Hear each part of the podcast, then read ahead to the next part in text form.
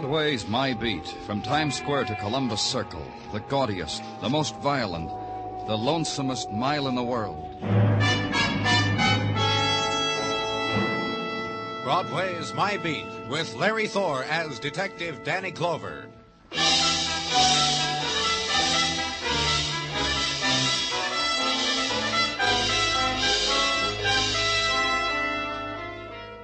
From somewhere beyond the threshold of neon, the happy holidays beckon to Broadway. And the wilderness of plastic and chrome dons its ribbons of tinsel. Garlands of evergreen are hung against the shriek of subways, and behind plate glass, puppets with shrewd mechanisms perform their frenetic dance. The metallic music flows out of the horns of loudspeakers. The women walk slow, sway gently to its holiday rhythms. And everywhere the image of gaiety is reflected in spangles that whirl on winter's wind. So paint the grin across your mouth, kid. It's the merry time.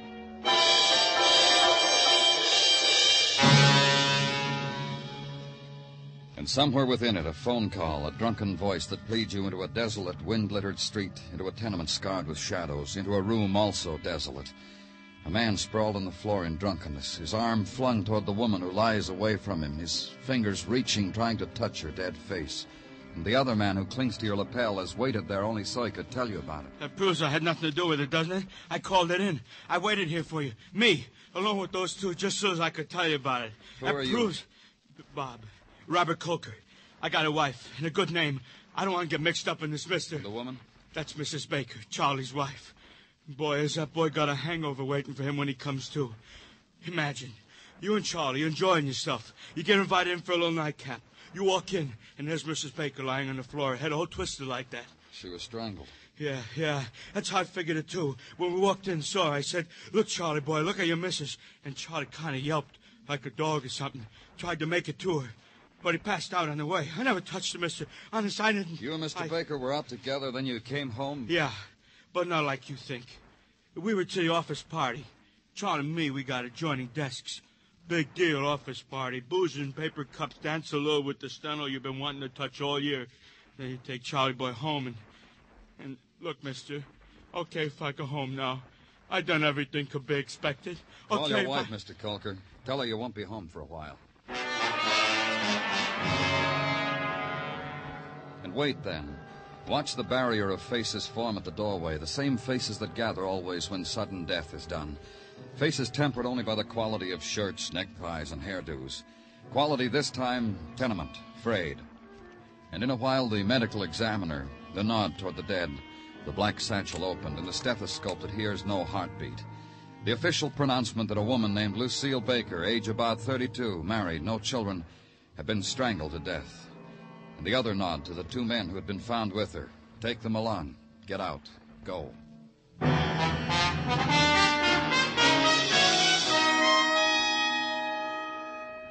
And back to the office. Give orders to interview everyone at the party. Turn Mr. Baker over to the officer whose extracurricular duty includes the sobering of suspects. Question Mr. Colker again. His story sticks. Then a door opens and a very sober man walks in. Can't believe what they just told me. I don't believe. What are you doing here, Bob? I just told them what happened. I told them we came back to your place. You wait outside, Mr. Colker. Sure. Sure, whatever you say. Just take it easy, Charlie boy. Sit down, Mr. Baker. Your wife is dead. Lucille, I want you to try to tell me just what happened tonight. Uh, the office party. I, I went there. I was having a fine time. Yes, I was. I was having a wonderful time.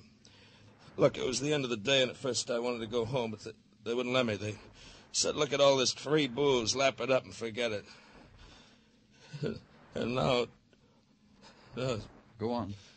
well, I tried to call Lucille three or four times. I don't know how many times to tell her I was having a good time, not to wait up for me, but the line was always busy. What else do you remember? Bob said, Come on, let's go home. When, when we got there, that last thing I remember Lucille lying there. I sang to myself just like this I am drunk. You, you think you see all sorts of things when you're drunk, and this is one of them. That's, that's not Lucille. I'm not even home now. I'll wake up and it'll. The room shorn suddenly of everything but a man sobbing. And this is only one in the long array of grieving that has been displayed you over the last years. The grief for the loved dead, sometimes with laughter of strange texture, with silence sometimes, anguish, bitter, and sometimes this, like this man's, and always the walking away from it.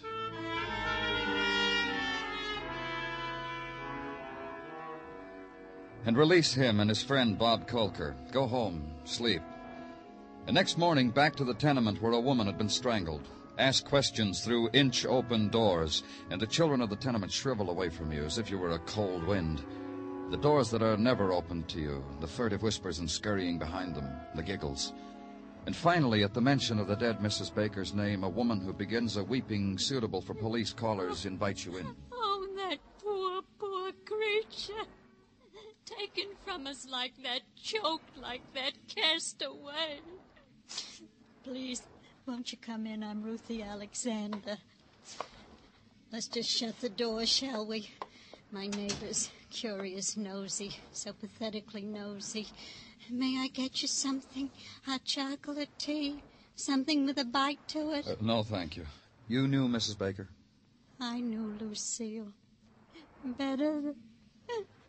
How awful to be a man and have to suffer weeping women. You were saying you knew Mrs. Baker well. Better than she knew herself. The promises life offered that girl.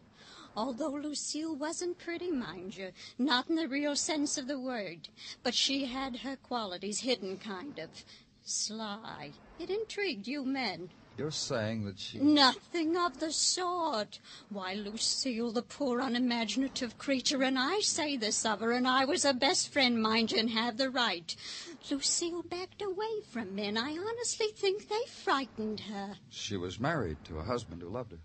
Of course he did. Of course he did. Why shouldn't he? She could have even had a man like Teddy Fletcher. Teddy was dying for her. Lucille told me all about it. Fletcher? A fellow who works at the Dorsey Company where Lucille's husband worked. I told her so many times, a man like that, Lucy, they don't grow on bushes. They. You know something? What? That Lucille. She was a deep one. Sly, like I said. I wonder.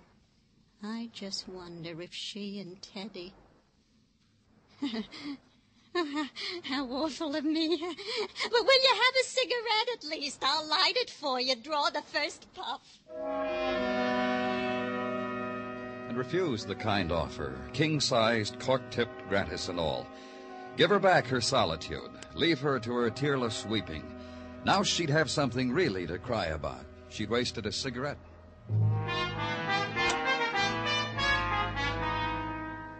To the offices of the Dorsey Novelty Company Incorporated Limited.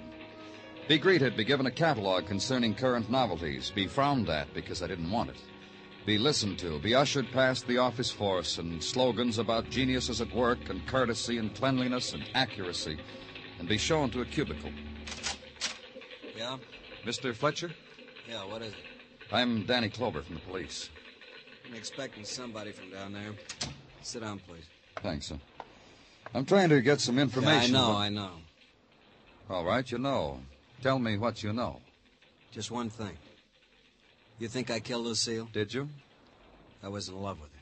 Did you kill her? I just told you I was in love with her. For two years now, I built my plans around her, day-to-day plans. That adds up to being my life, doesn't it? You think I killed her? It'd be like killing myself, wouldn't it? All right, we'll go on the premise you didn't kill her, Mr. Fletcher. Tell me about last night. I was at the party. Everybody got loaded. Not me. You don't drink, huh? Not when it's better to stay sober. Last night was such a time. Oh, why? Last night, Charlie Baker was here getting tanked. Last night, Lucille Baker was home being lonely. Then you left the party because her husband was here and went over to see her. Is that it? It's the way I planned it. Didn't work. You want to tell me why? Yeah. I called Lucille from here during the party a lot of times. She said, I'm a wife with a husband. Stay where you are. Admirable, huh? A wife if it killed her. And it killed her. Then you gave up and went home. I needed solace. I found Isabel by the water cooler. Isabel? Isabel Mitchell, pal and buddy, sweater and skirt. We smiled at each other over paper cups, linked arms, and went to her place. Drank and did childish things like pin the tail of the donkey. Drank, drank, drank. Your alibi, huh? I want to talk to her. I guess she's still at home getting rid of last night's head. She didn't show up today. Nice kid. Where does she live? Two rooms on West 37th, 905, apartment 2. Look, Mr. Clover, that Hamilton wall clock says noon, and it's never wrong. You're not going to join me for lunch, are you? Thanks a lot.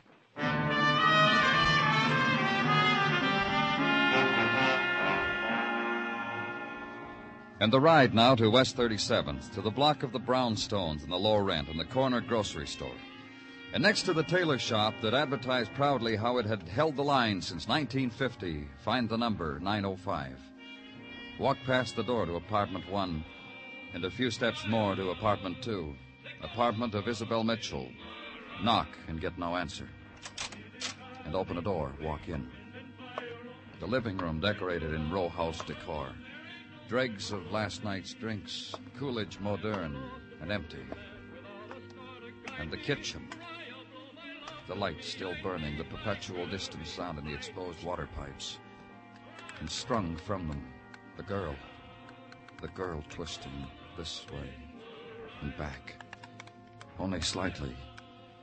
The lifeless girl. The murdered girl.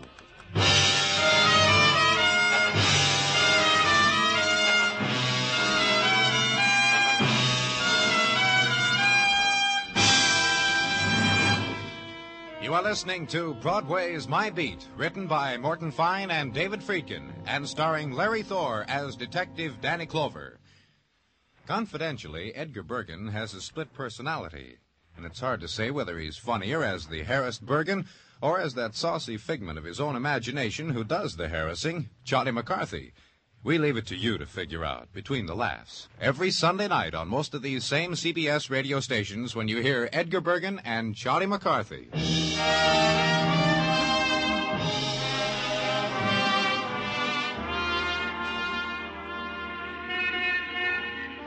In the days before Christmas, Broadway puts on its flashy clothes and the flashy smile.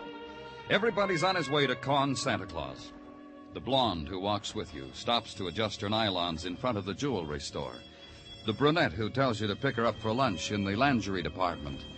The redhead who behaved all year long. And while the reindeer dash across the tundra of the spectaculars, the recruits from the Bowery shake their little bells and nod lovingly at tiny tots. Get out the Christmas list, kid. That's where your friends have been all year long. And at headquarters, consider other things. Official musings, the dying of Lucille Baker, a woman strangled. Consider what chain of circumstance led from her to the murder of another, Isabel Mitchell.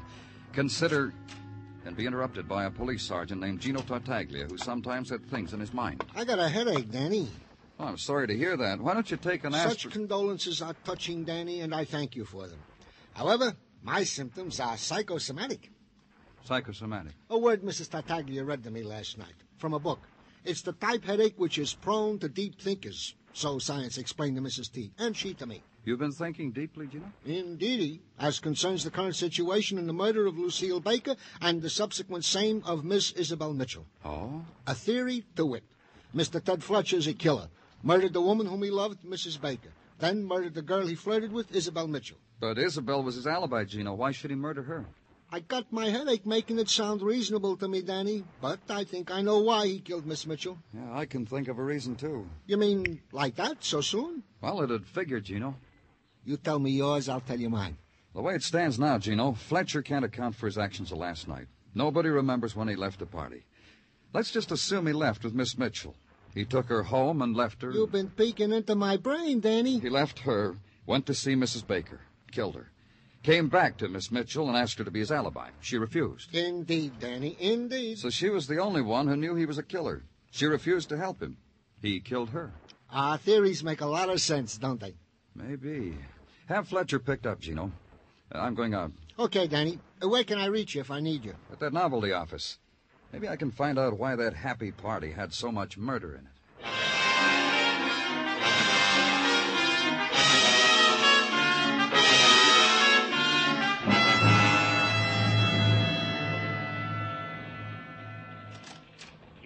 Told the girl you're a detective? That's right. Show me, show me. Girls get impressed with guys who show them shiny badges. Don't bother to read the small print. All they care is that a muscle man with a favor to ask. You through with it? Yeah, take back your badge. I produce novelties like that by the carload.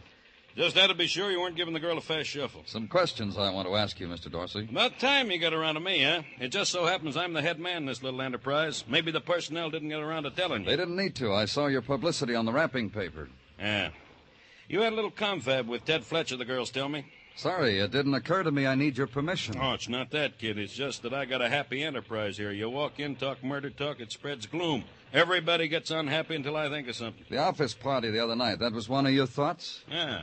Yeah, it was. Happened to be my birthday. I let it be known in a loud voice. And before long, the personnel is pitching dimes into a kitty. A good time was had by all. What did you think of him? Who? Ted Fletcher. Personally, I can't stand the guy. Good worker, but I can't stand him.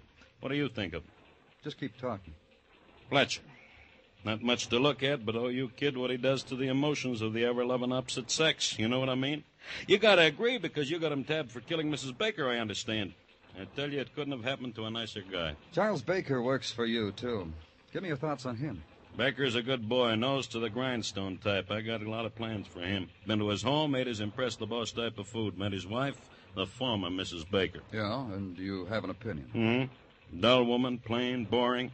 You know, Baker's better off without her, in my opinion. I tell you because you asked. And Isabel Mitchell, who also worked for you, who was also at your birthday party, who was strangled, murdered. Kind girl. Had a kind word for everybody, but everybody. Prove it to me.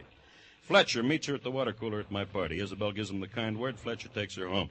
That was a busy, busy night for Fletcher, wasn't it, Guy? Anything else, Mr. Dorsey? That cuts it as far as I'm concerned. You too, huh? I bet you got loads of things to do, just like me. So goodbye, huh, Guy?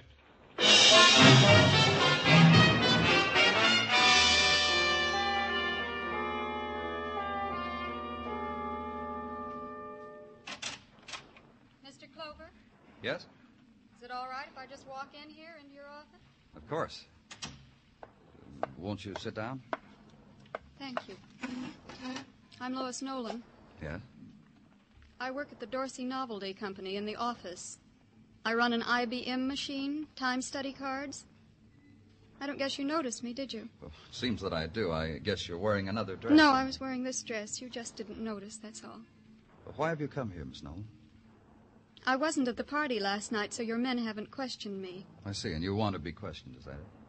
Well, I was a friend of Isabel's, You were?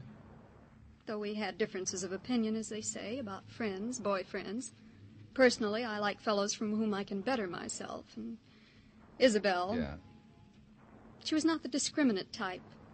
Life, she once said, was a laugh and a song. Look what it got her, some laugh. Yes. Well, now, if you'll pardon me, Miss Some Nolan. laugh. If you knew where I just came from, you wouldn't say some laugh.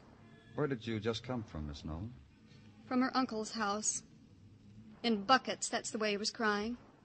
He didn't say a word. But if you could have seen his eyes, those tears. Then he said, Lois, I cannot cry any more. Isabel was a good girl, and now she is gone. I didn't know she had a family. No one's claimed Because that man is a nervous wreck, after all Isabel did for him. Where does her uncle live? In Brooklyn. 2020 Stockton Street. I hope I have been of some help, since Isabel was a dear friend of mine. I was, I was always broad minded enough to forgive the things. You've been a great help, Miss Nolan. Thank you very much. And the house in Brooklyn, like all the other houses in the long file, the peeling paint, the sagging porch, the parlor curtains drawn aside to reveal the Christmas wreath, then drawn further to permit a clearer view of the man who walks their quiet street. And having noted your passing, open their windows, crane to see at whose door you'll knock. Then in faraway voices announce it to friends, relatives, and neighbors. The voices drain away. Then, for a moment, the stillness is almost complete, except for the wailing of vessels in the harbor, the cry of wind trapped against street lamps. Then break it. And the man in the woolen sweater wonders at you with pale eyes, washed away eyes. Oh, you must be from the mission. I phoned. I have the magazines all tied and ready. They're I'm uh, from the police. about Isabel. Yes. Come in, come in. You'll take your death of cold. I haven't been to claim her body because I didn't know if it was right. I'm just her uncle, and Isabel moved away from me over a year ago. I thought maybe she'd got someone closer to her. That's not why I came. No? Then why? Well, I thought maybe you could help us. Maybe you could tell us things about her that'll help us find her murderer. Isabel came here to live with us when her mother died. Then my wife died, and Isabel stayed on. It was nice when she was here. And then she went away. Tell me about it, Mr. Clayton. It was nice, gay, exciting. Young men called on her, brought her things, brought me cigars, sat and talked with me while they waited for her to dress. She was pretty, real pretty, worth waiting for. You remember the men who called on her? No, no, just boys, nice-looking fellows. And you haven't seen Isabel since she left? Oh, yes, I didn't say that. I saw her many times, but only quickly. I'd call her and tell her to come pick up little things I had for her. Oh? Things, presents. They weren't really from me. They were from this nice fella. He must have liked Isabel a whole lot. You know how I know? Tell me. Well, he'd bring her these things and make me promise not to tell Isabel they were from him. He said he'd tell her when the time came when he was ready to. And, and I'd say, Charlie. Charlie. Charlie Baker. Nice fella. You know, he made me tell Isabel I was giving her those things. Look at me. What would I have to give a girl like Isabel?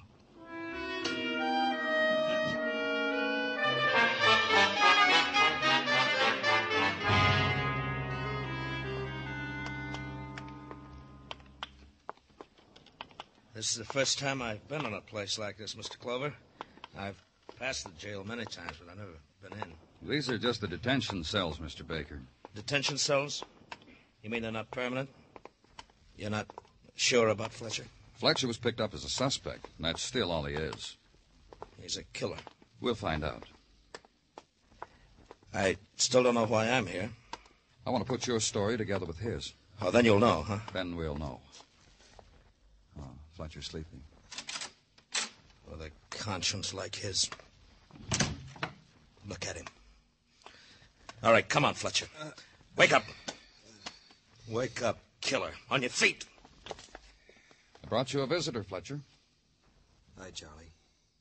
Hi, Charlie. Hi, Charlie. That what you got to say to me? You my friend? Killer. Break it up, I said. Break it up. Yeah. What am I, crazy, dirty my hands on him? You know what they got for you, killer? A chair. And you're gonna sit in it. Fletcher, I told Baker how it was between you and his wife, Lucille. I'm glad you did. We were going to tell him we didn't get a chance. Lover boy. Killer boy. I didn't kill her. Is that what he keeps telling you, Mr. Clover? Uh huh. That's why you just keep him in the detention cell, huh? That's right. Look, Charlie. All right, I'm looking. You gotta understand, Charlie, about Lucille and me. I loved her. She loved me. If we could have worked it out, I would have married her. Loved her? Loved Lucille? You? She wasn't a beautiful woman, Charlie. You know that. She was a gentlewoman. Talking with her, you, you weren't afraid of the world anymore. Well, Fletcher, if that's what she did to you, that's what she did to you. Didn't she do that to you, Baker? You were pretty broken up when she died. Did you ever have a wife who was murdered, Mr. Clover? No? Then don't tell me how it should feel. You and my wife, huh, Fletch? I didn't kill her. I swear I didn't kill her, Charlie. Yeah, sure, sure, sure. What happened last night, Fletcher? Lucille waved you goodbye and you let your emotions run away with you? It was all over and you couldn't remember a thing, so you say you didn't kill her? Is that what happened, Mr. Fletcher? I told you what happened. Get him out of here. Just a few more things. About a girl who worked at your office, also murdered Isabel Mitchell. You had your hands full last night, didn't you, killer? I ask you, get him out of here. No, I want him to hear something. There's another way this thing adds up. You could have killed your wife, Baker. What are you talking about? I was at the party. Everybody knows that. Everybody will vouch for me. I don't know. A party like that, people coming in and out, nobody remembers much about anything. You building something, Mr. Clover? Maybe. You could have left the party long enough to kill your wife, then go back to it. No one would have known the difference. Then play drunk, have a friend take you home, find your wife dead. Have a seat, Charlie.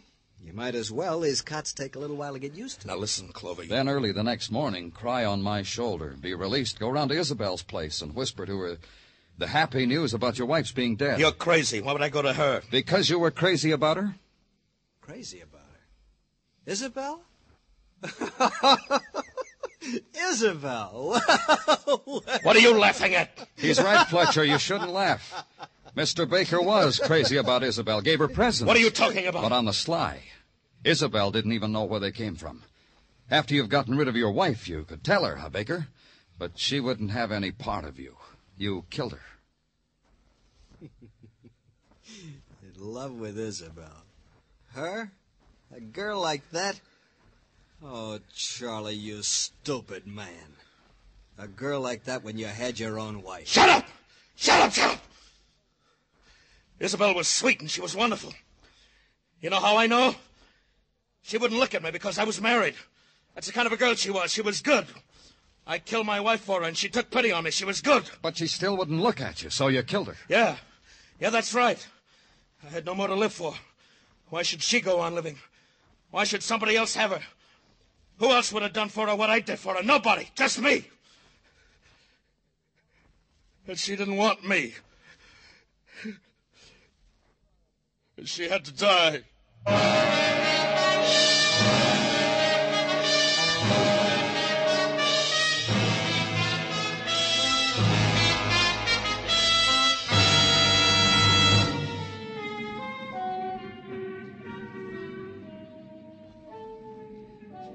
It's an enchanted island, this Broadway, or a desert of dust.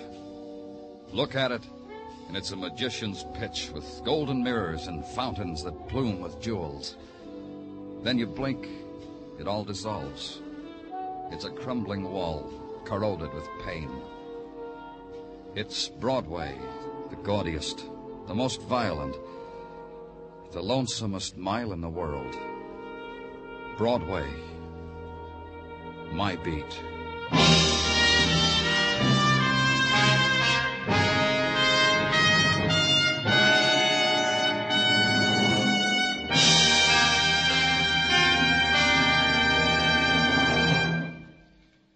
Broadway's My Beat stars Larry Thor as Detective Danny Clover, with Charles Calvert as Tartaglia and Jack Kruschen as Muggavan.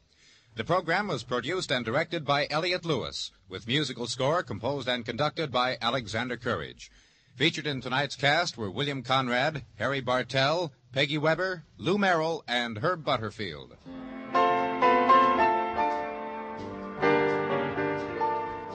The best fun making from Arthur Godfrey's daytime shows on CBS Radio. That's what you hear every Sunday afternoon on most of these stations when King Arthur Godfrey and his round table hold court. Hear it tomorrow afternoon. And remember to enjoy King Arthur Godfrey and his round table every Sunday afternoon on CBS Radio. Bill Anders speaking, and remember, those lovable rascals Amos and Andy are here every Sunday on the CBS Radio Network.